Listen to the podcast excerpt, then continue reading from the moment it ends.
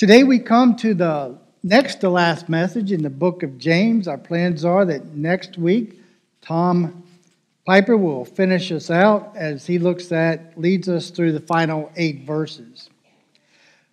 We're going to look at the final verses in chapter 4 today and the first verses in chapter 5. But before we do, we need a bit of background. So much background that we have to go all the way back to the very first verse in the book. It reads this way James, a servant of God and of the Lord Jesus Christ, to the 12 tribes in the dispersion, greetings. The 12 tribes were the Jewish people. And he's writing specifically to people who had been Jewish, raised Jewish, and at some point had come to accept Jesus as their Messiah, as their Savior. Dispersion means a scattering. It was the word used for how they would plant their fields. They would just take a handful of seeds and throw them out. Well, what's that got to do with people? We can see that from Acts chapter 8. If you have your Bible with you, what has happened just prior to Acts 8 is that one of the early church deacons had given a tremendous sermon, but it had not made the Jewish leaders happy at all. In fact, it made them so mad that they trumped up some charges and had him killed, had him stoned to death. Then we begin Acts chapter 8, and it says, And Saul, who would later become the Apostle Paul, but at this point he was Saul, the Jewish leader, and Saul approved of his execution. And there arose on that day a great persecution against the church in Jerusalem. And they were all scattered or dispersed throughout the regions of Judea and Samaria, except the apostles. Devout men buried Stephen and made great lamentation over him. But Saul was ravaging the church. What a strong word. Entering house after house, he dragged off men and women and committed them to prison. Again, what he later on became a believer, and that was fantastic. But Paul was always a zealous guy, this time zealous against the Christians. And as it said, because of all this persecution, they had to spread out. Uh, they had to go into, they were in Judea, the bottom province, or kind of like a county or region. They were in Jerusalem, the capital of that. They got kicked out of Jerusalem into the extremes of that region. Samaria is in the middle, and then Galilee in the northern part of Israel. Before long, people got scattered not simply all throughout Israel, but throughout what would be today modern day Jordan, and in fact, as far east as Iran, as far west as Italy. They were scattered everywhere. Nevertheless, James is writing to them because he knows they have some needs. By the way, this dispersing that took place under Paul and others took place about a year after Jesus' death and resurrection, just one year. So this is about 34 AD when this occurs in Acts 8. Ten years later, there was another dispersion.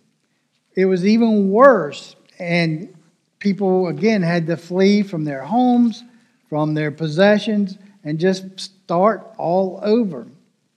As if that's not enough, there was a famine in Israel during this time that lasted some 20 years. So, as you can imagine, this was a terrible time for these new Christians.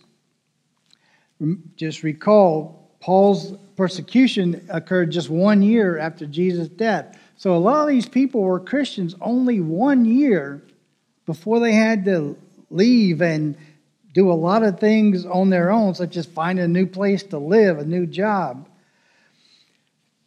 These scattered Christians were lifelong Jews, but brand new Christians.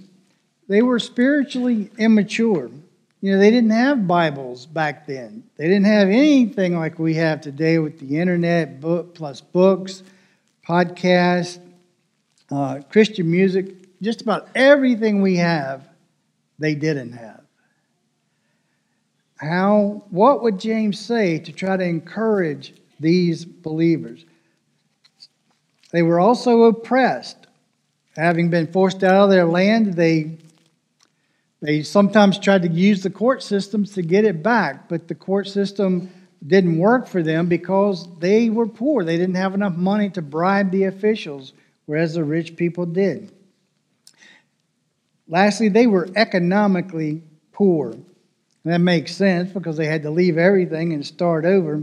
But I want to point out briefly just four financially distinct or economically distinct groups of people that James was writing to and writing about. Start with those in the worst financial position. We can call them the severely poor, dirt poor, this would include people like widows, orphans who really could not work and earn a living for themselves. That's why James says in the last verse of chapter 1 religion that is pure and undefiled before God the Father is this to visit orphans and widows in their affliction and to keep oneself unstained from the world. The elderly and the the disabled would fit into that category as well. James talks about these people in James chapter 2, verse beginning with verse 15. He says, If a brother or sister, a fellow believer, is poorly clothed and lacking in daily food, that's these people who are worst off. So if that's the case, and one of you says to them, Ah, oh, go in peace, be warmed even though their clothes wouldn't keep them warm, and be filled, even though they had no food. You say, be warmed and be filled without giving them the things needed for the body. What good is that? So also, faith by itself, if it does not have works, is dead. So there were the extremely poor. Number two, there were the working poor, the laboring poor. And this was the largest group by far in James's audience or the people James was writing to. These people would be day laborers working in the fields of the rich. The rich were vast holders or holders of vast amounts of land and needed a lot of human uh, manpower to sow and then later on to reap. So they were in this, this category. They weren't dirt poor, but they really weren't getting ahead either. And just as a reminder, at this point in time, in this place in the world, and people, by and large, they didn't have any retirement. They didn't have savings. There were no charities who could come along and help. Uh, n- no government either to help out. Now, maybe that's a good thing. But thirdly, not only were there very poor and the working poor, a third group were the merchants. They're the ones who are going to be addressed in our first passage today at the end of chapter 4. James tells them that they tended to be overconfident in making their plans and in their ability to buy and sell and make a profit. And he's going to tell them why. Fourthly, lastly, there were the rich. The rich were wealthy landholders we will look at the rich in chapter 5, the first six verses. These people were also the ones persecuting the poor Christians and the dirt poor Christians I just mentioned. Most of these landholders, if not all of them, were unbelievers. The first three groups were Christians. This last group, no. James addresses the rich also in chapter 2. He says, For if a man wearing a gold ring and fine clothing, that would be the rich, and only the rich, comes into your assembly, and a poor man in shabby clothing also comes in, and if you pay attention to the one who wears the fine clothing, and you say, You, sit here in a good place, while you say to the poor man, You, stand over there, or sit down at my feet, have you not then made distinctions among yourselves and become judges with evil thoughts? Now, on the one hand, though, we can understand that, can't we? I mean, if they hoped that the rich would ever do them a favor, it makes sense that they would try to do the rich a favor. And maybe outside of their worship time, that might be appropriate, but not in worship. James is saying everybody's equal before God. And if you treat the wealthy special and you treat the poor like dirt, then you are doing very much, you're very much doing wrong, even you're doing evil. All throughout the book of James, we've been learning that it's not the circumstances, but it's the godly response to those circumstances that produces a godly character in us. And that's ultimately why James wrote the book to help people grow in their Christian faith, to help them become more like Jesus Christ.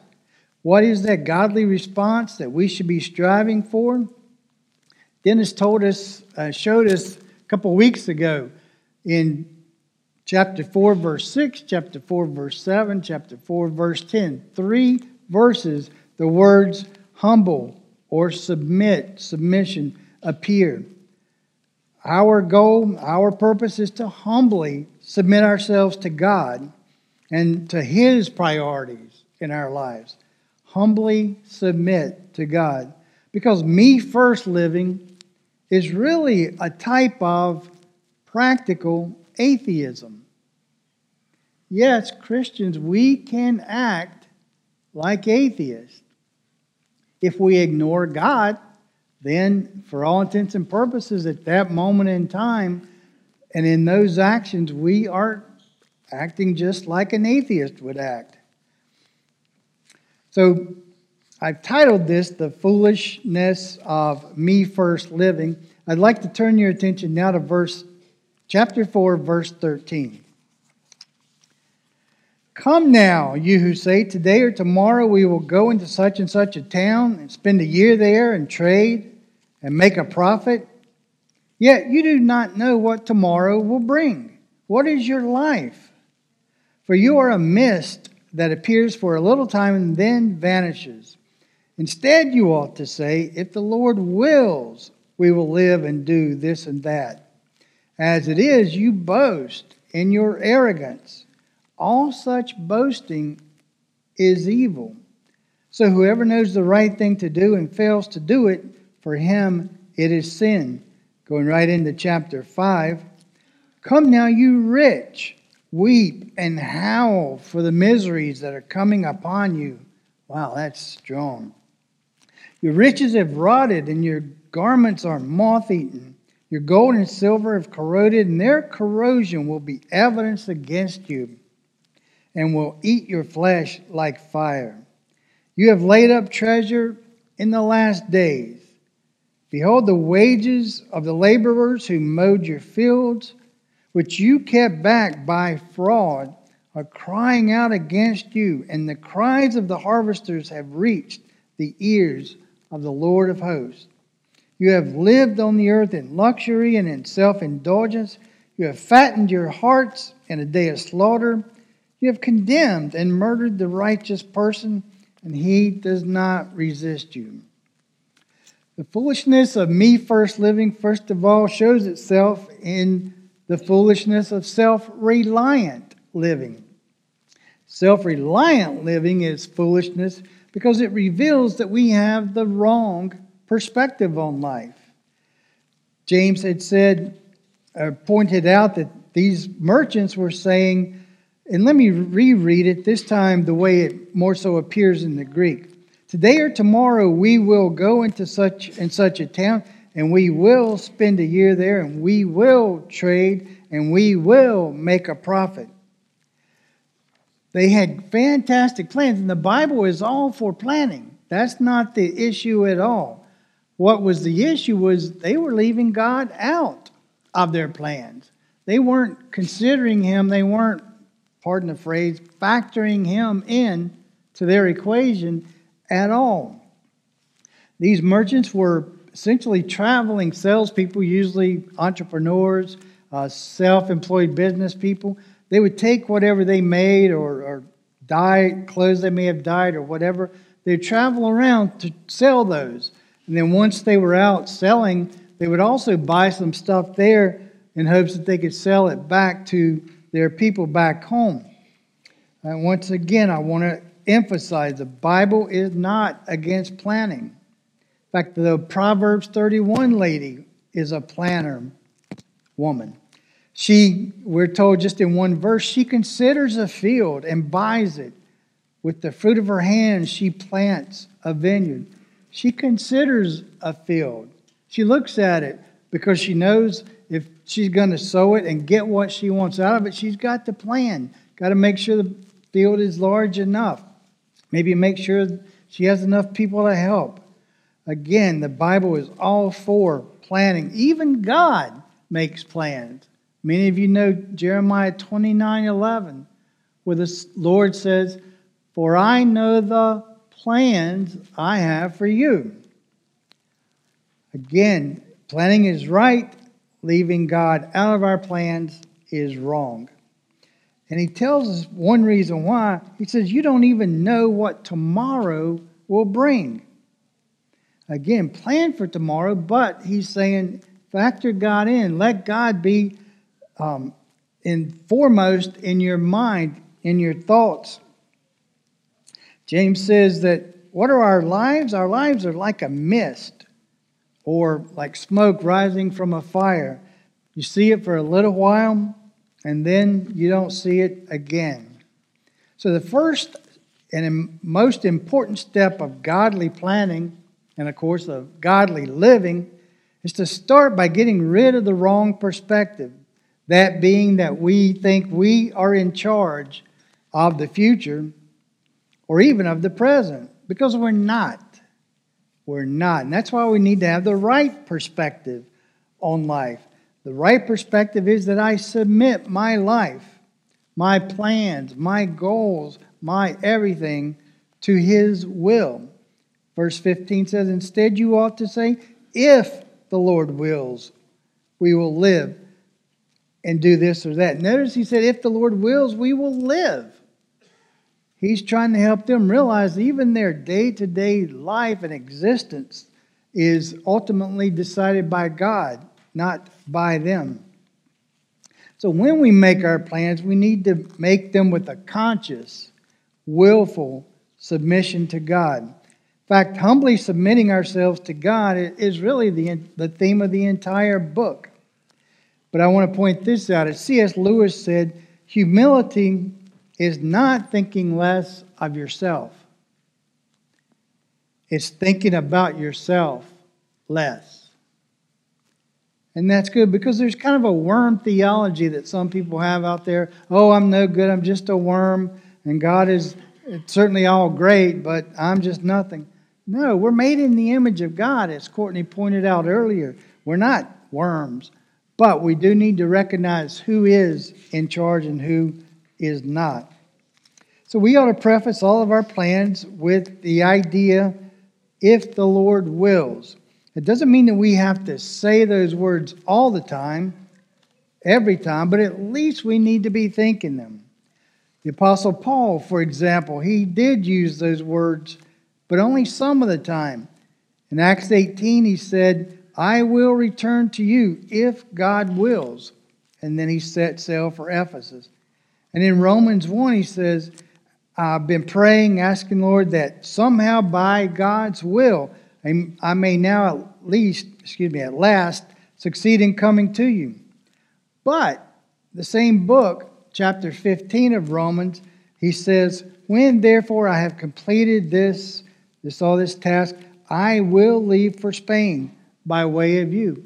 He doesn't put those words in if the Lord wills. But we know that Paul had that in his mind, and because he gave us that as an example. So once again, you don't have to say it every time. And by all means, don't just say the words. The words carry no inherent ability, power in and of themselves. But by saying the words, thinking the words, it does help us remember to, as we think of our days, as we plan through our days, that we realize God may want to change our plans. And we have to be okay with that. So, thirdly, the problem with living self reliantly is that it shows I'm arrogant and boasting about things that I cannot control and things I don't even realize that I cannot control. As he says in verse 16, as it is, you boast in your arrogance. All such boasting is evil. James, he didn't play around. He didn't say, oh, um, you know, that's just a small mistake. No, he said, not in considering God from the beginning and as well as in the middle and all throughout, that's evil because it's boasting and it's arrogance. Alex Haley, the author of Roots, and you may know, some of you, especially my age, you can't help but remember. He was uh, an African American who wrote a book about his life and his roots in Africa. And it, it was just a blockbuster. It, he made the movie, there were books, there were speaking engagements. It, it was just kind of life altering for a lot of people. He used to keep a picture in his office that showed a turtle sitting on top of a fence. He said that picture was there to remind him of a lesson he learned but still needed to review all the time, which was if you see a turtle on a fence post, you know he had some help. And Alex said, Anytime I start thinking, wow, isn't all this marvelous what I have done? He says, I look at that picture and I remember how this turtle, like me, got up on that post. It did not happen by itself. And he acknowledged that God was at work on his behalf. The fourth, the solution to self reliance is to be God reliant. Christians should know not to try to live independently of God. That's what verse 17 says. Whoever knows the right thing to do and fails to do it, for him it is sin. Because it, verse 17 follows 16. So the, the context is about their presuming in their plans. They know not to do that. They're familiar with Proverbs 27 1. Do not boast about tomorrow, for you do not know what a day may bring forth. In Psalm 40, verse 8, I delight to do your will, O Lord. What a great prayer for us to start the day with. Lord, I want to delight in doing your will today. But if at any place I'm not so delighting in it, please work in my heart. Change me so that I do delight in knowing you and obeying you and doing your will. now we're going to look at the foolishness of self centered living. And those are in James 5, the first six verses. I mentioned before, James now is addressing the rich. These rich are unbelievers. However, there's a little wrinkle to the story that's important for us to know. But if you look at chapter 4, verse 13 of James, and chapter 5, verse 1, you'll see they start the same way. Come now. That was kind of like, I won't do it, but kind of like a speaker slamming on the pulpit. Uh, in fact, this interjection was only used in two places in the New Testament, right here. It is a very, very strong way of James saying, Hold on, everybody stop. Pay attention. This is important. It was important what he said to the Christian merchants in chapter 4. It's also important what he's going to say even to the unbelieving rich in chapter 5. And you might ask, well, if these are believers, uh, excuse me, if these are unbelievers, why is James saying anything to them? Why is he addressing them in a letter that's sent to believers? Well, because what he's doing, and I don't have time to establish this for you, but what he's doing is he's acting like a prophet in the Old Testament. Many of the prophets certainly sent their books to their people, to the people of Israel and Judah. But several of them also take time to say, Assyria, you've treated my people Israel badly. There's going to come a day when you will pay for it. Syria, the same. Uh, Egypt, Moab, Edom, all of these people, all these places are addressed in the Old Testament prophets, even though they may have never read them, may never read them in their lifetime. So, James, by doing it this way, what he's really doing is not only passing along an honest um, message of impending judgment, but he's also encouraging his people. People who, again, very poor, struggling every day. Um, they've been kicked out of their land. They've lost their house. They may have lost family. They may still have relatives in prison back in Jerusalem. And he's trying to encourage them that although you guys have it bad, and you do, there will come a day when God will uh, balance the scales, when God will make everything fair and right. James says in verse 1 Come now, you rich, weep and howl for the miseries that are coming upon you.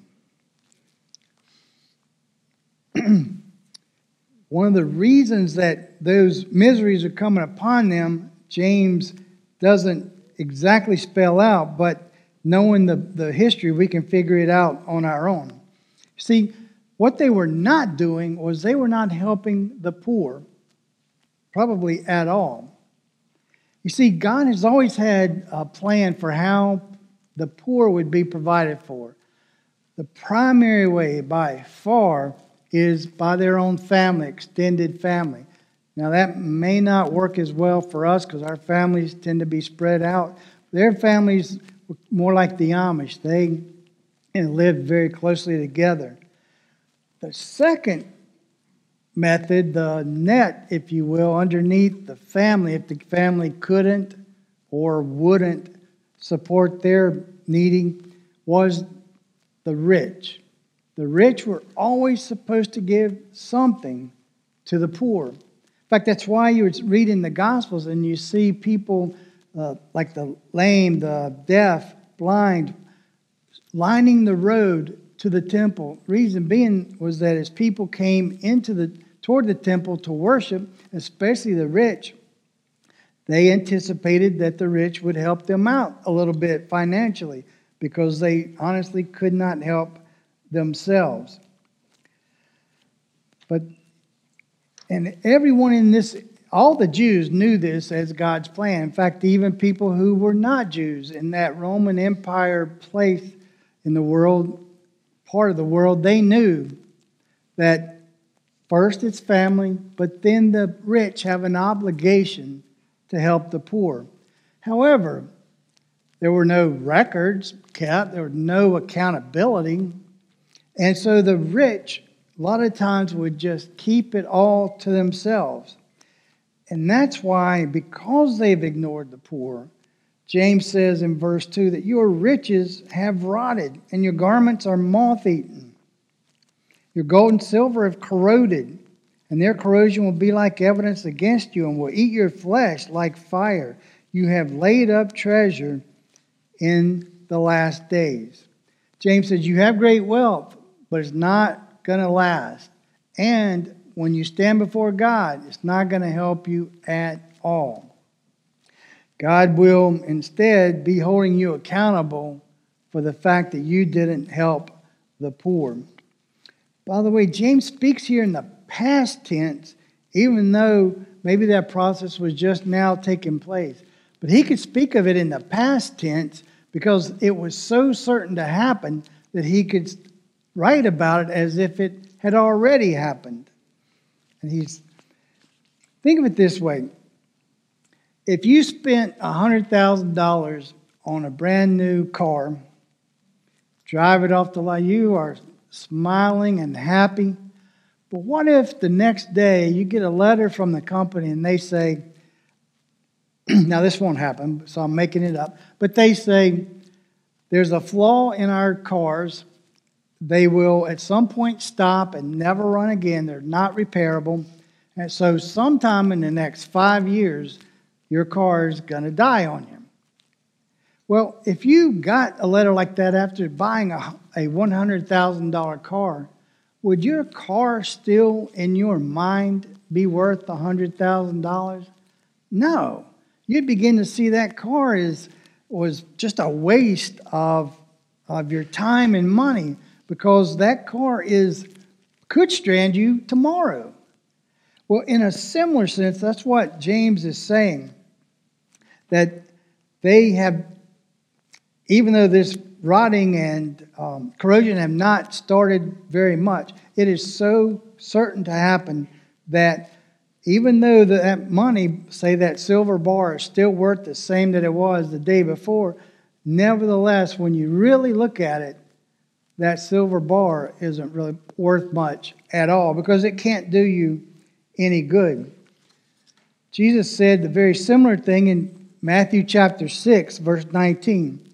He said, Do not lay up for yourselves treasures on earth where moth and rust destroy, and where thieves break in and steal. But lay up for yourselves treasures in heaven, where neither moth nor rust destroys, and where thieves do not break in and steal. For where your treasure is, there your heart will be also.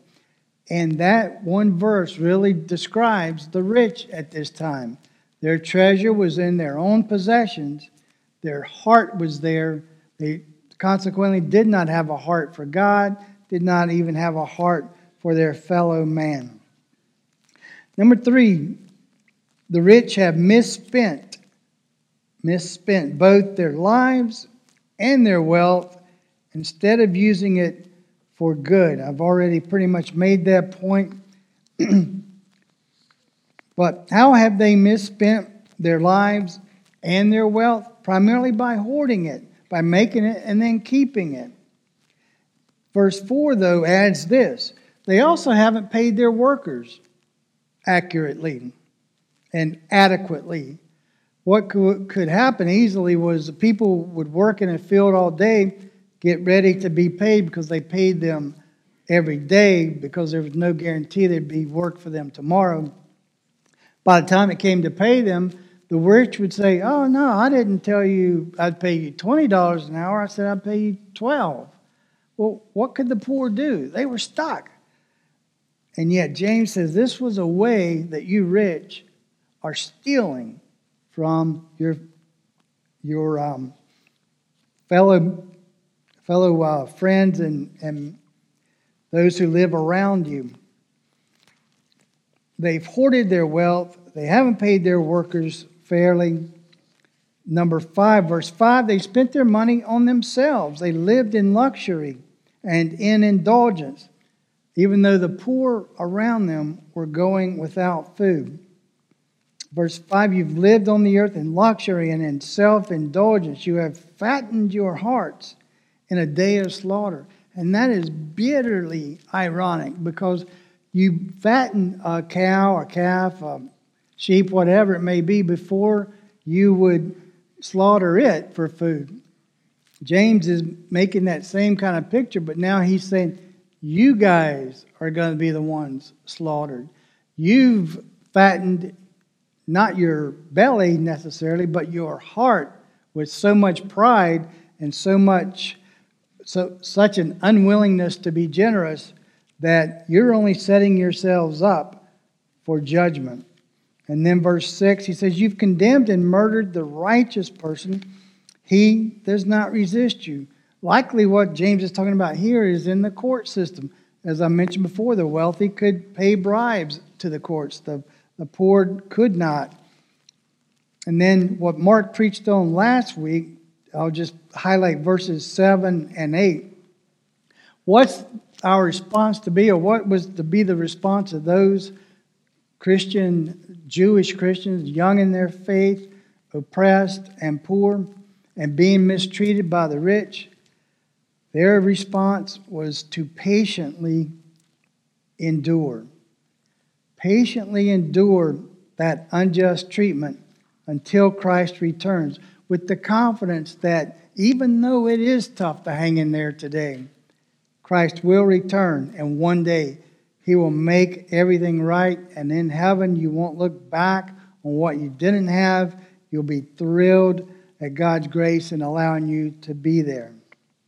So let me just close with this. Are you are you going through life just kind of practically ignoring, forgetting about God. Okay, yeah, you come here Sunday mornings and that's the God time, but the rest of, of the week, yours. If you're doing that, God, James says, don't do that because that's arrogance. You don't really know what you're doing. Instead, we need to be consciously, continually submitting ourselves to God, not just throughout the week, but even throughout a day. I had a little quote up here from C.T. Studd. He was a missionary, a British missionary in India and Africa. And he wrote a larger poem. I've just included one stanza of it. He says, Only one life and the still small voice, speaking of God's voice, gently pleads for me to make a better choice.